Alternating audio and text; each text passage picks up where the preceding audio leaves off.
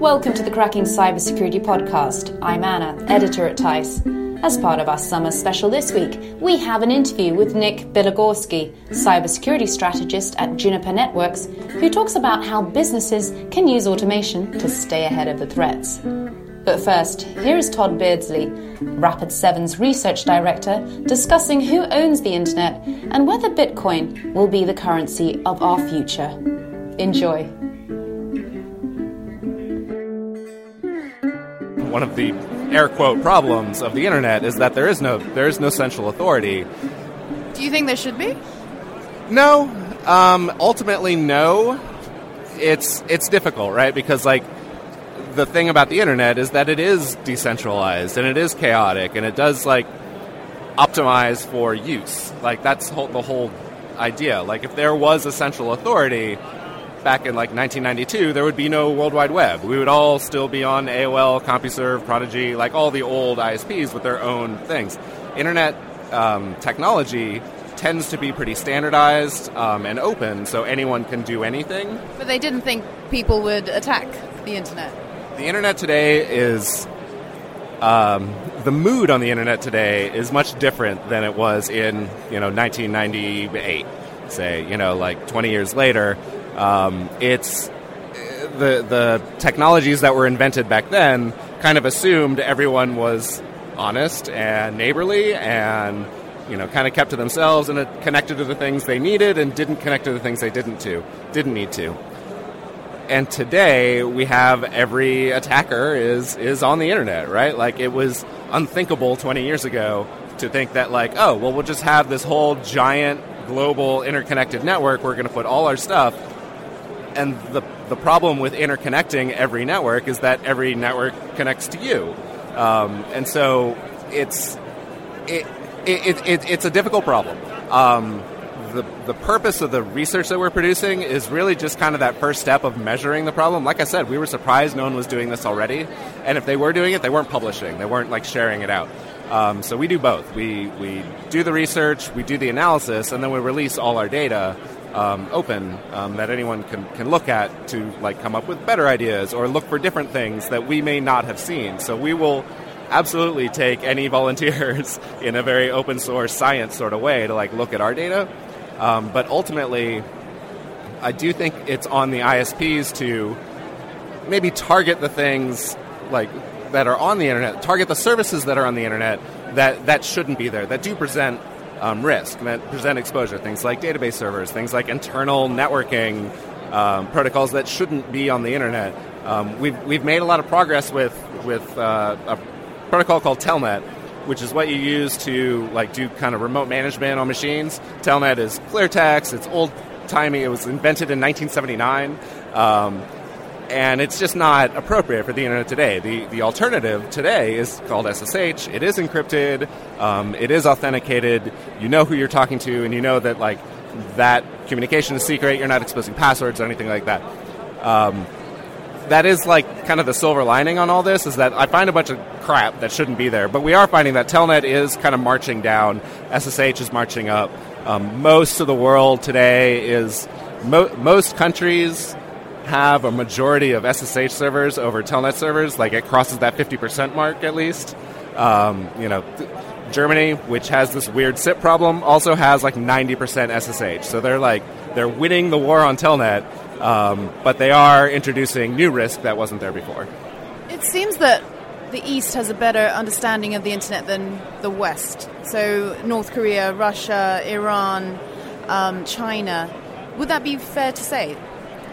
Um, I don't know if it is or not. Um, you know, in our we, we rank all these countries together um, because we have all the data. So hey, everybody loves lists of rank rank lists of countries. Like that's why we have World Cup, right?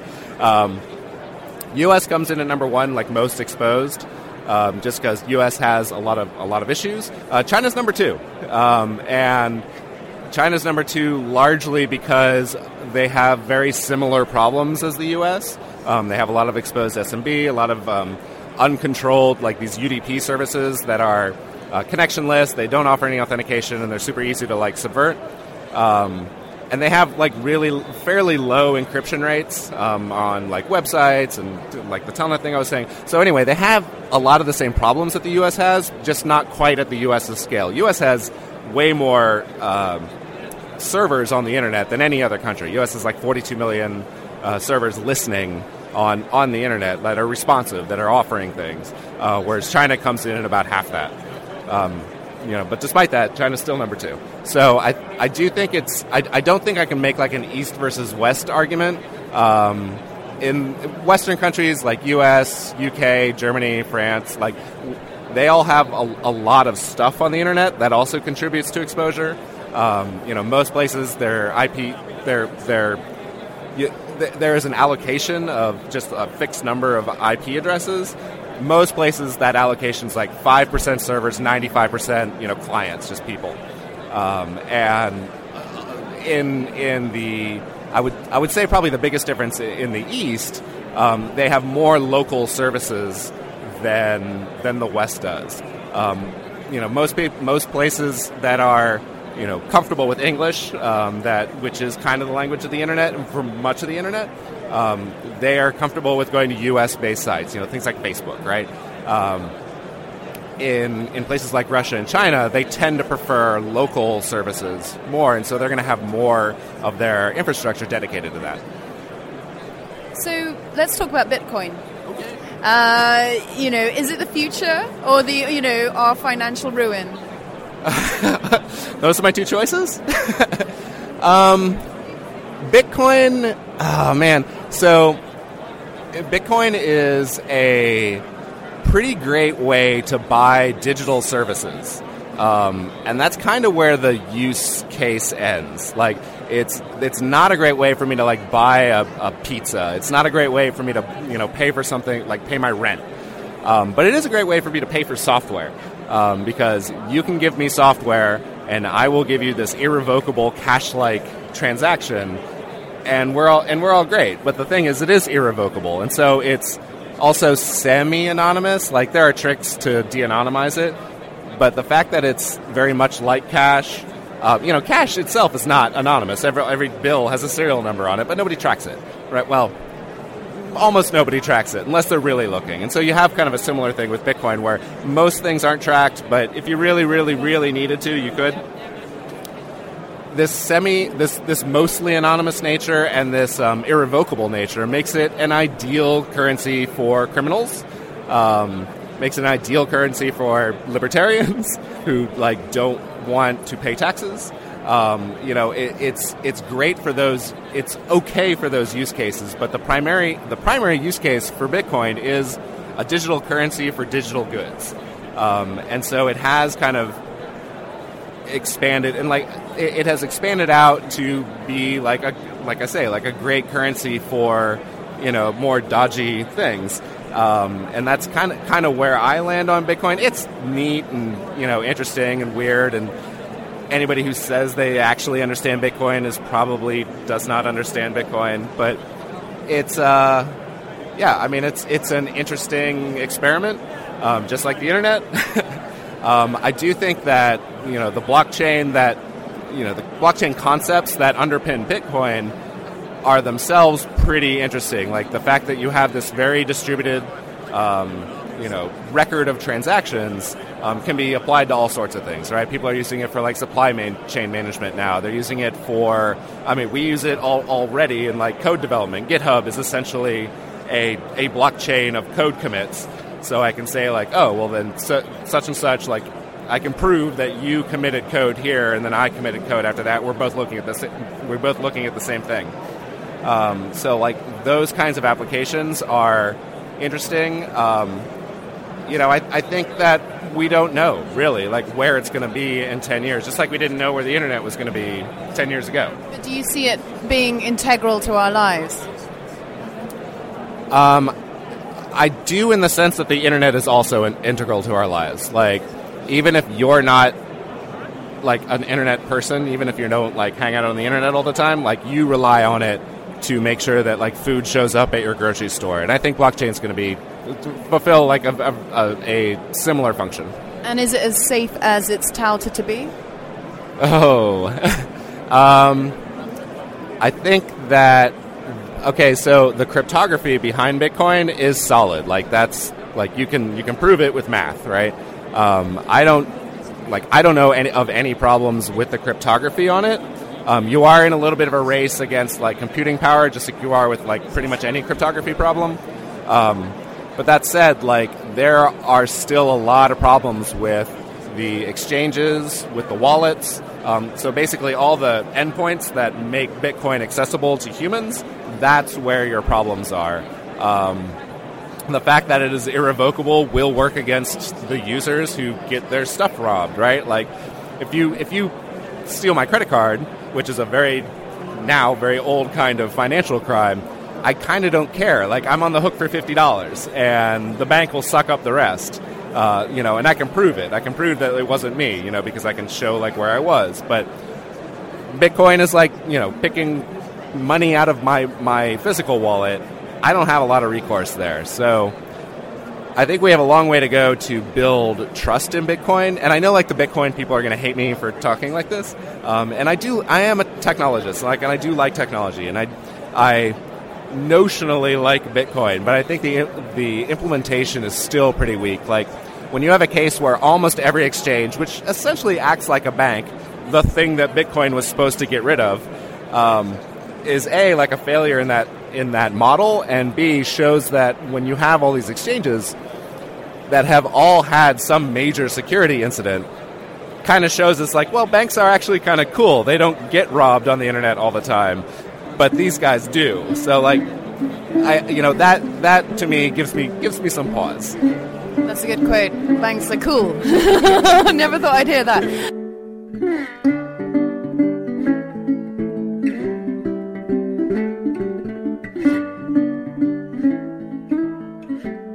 So I'm Nick Bilogorskiy, the cybersecurity strategist for Juniper Networks. So, Nick, you, you were formerly chief malware expert at, at Facebook. Uh, so, how has the threat landscape changed since starting at Facebook to where you are today?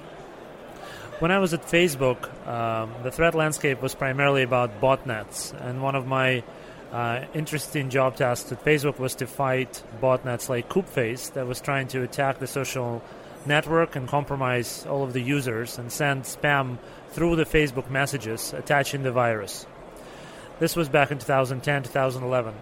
Then I left Facebook to uh, become one of the founding members of Cyphort, a company that was eventually acquired by Juniper Networks. And uh, during the seven years I spent at Cyphort, the threat landscape changed significantly.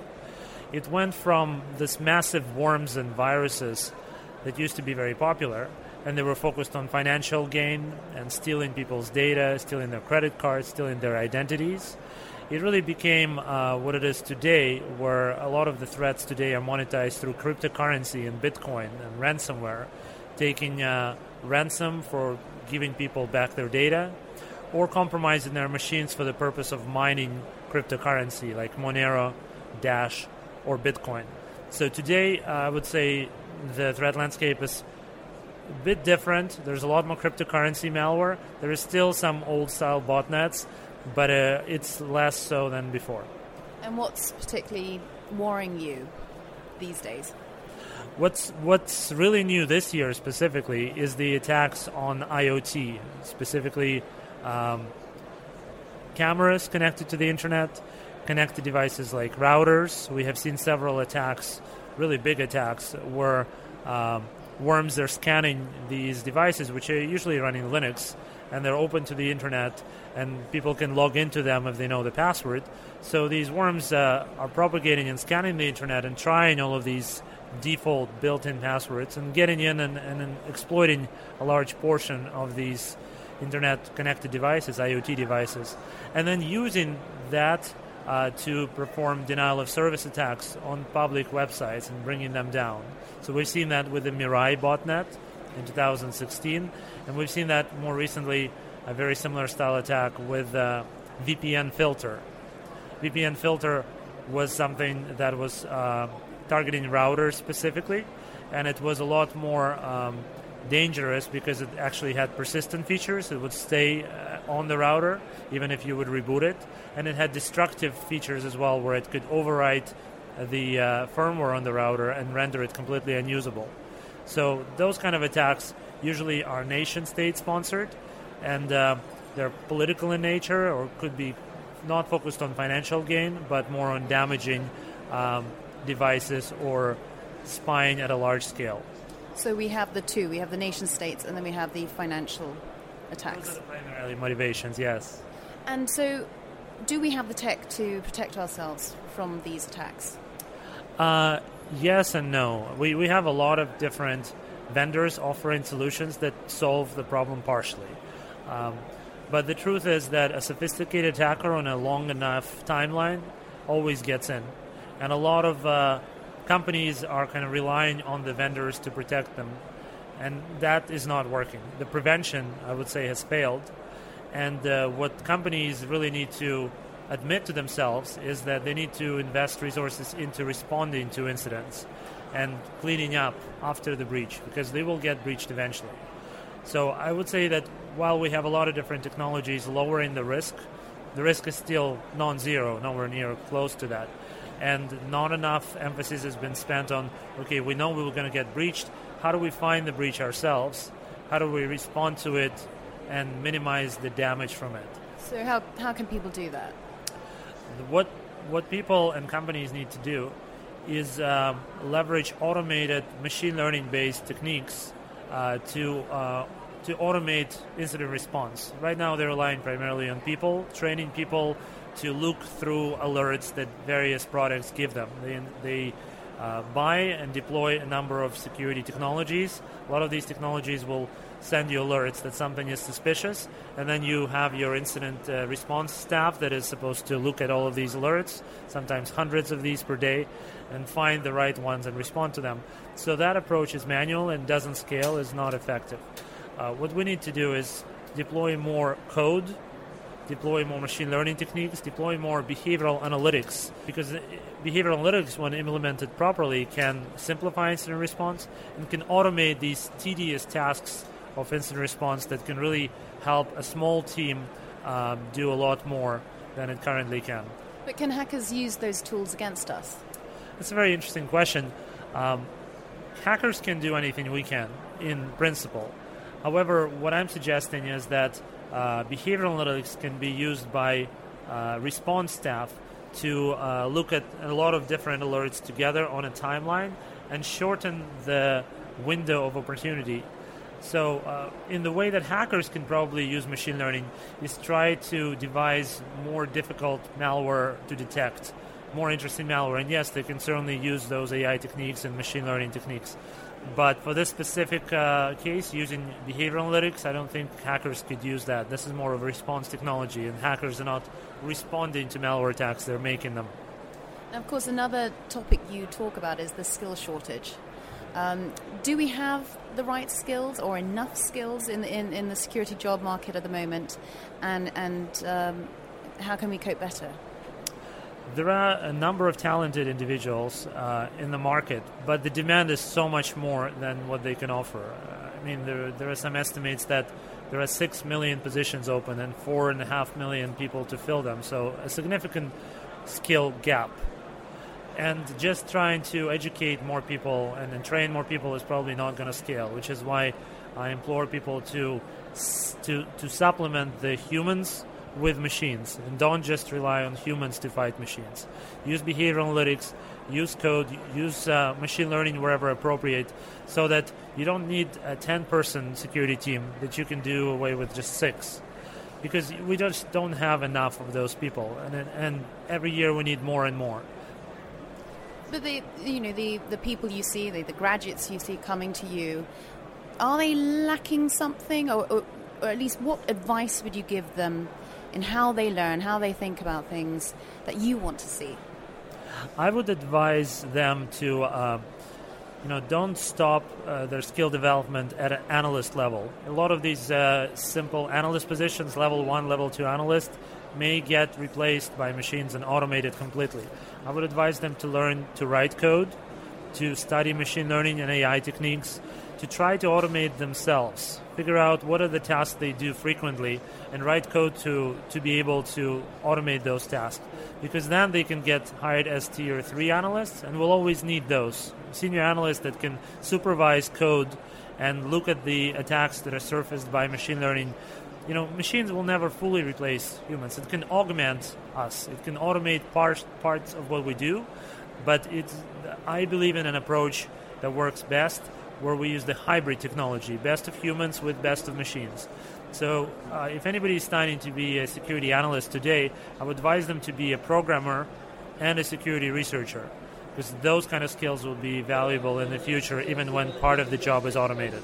And do the courses out there provide those skills? I'm not aware of any specific courses that teach those skills. A lot of that might be you have to pick it up yourselves through online courses or online books, uh, or or learn it on the job.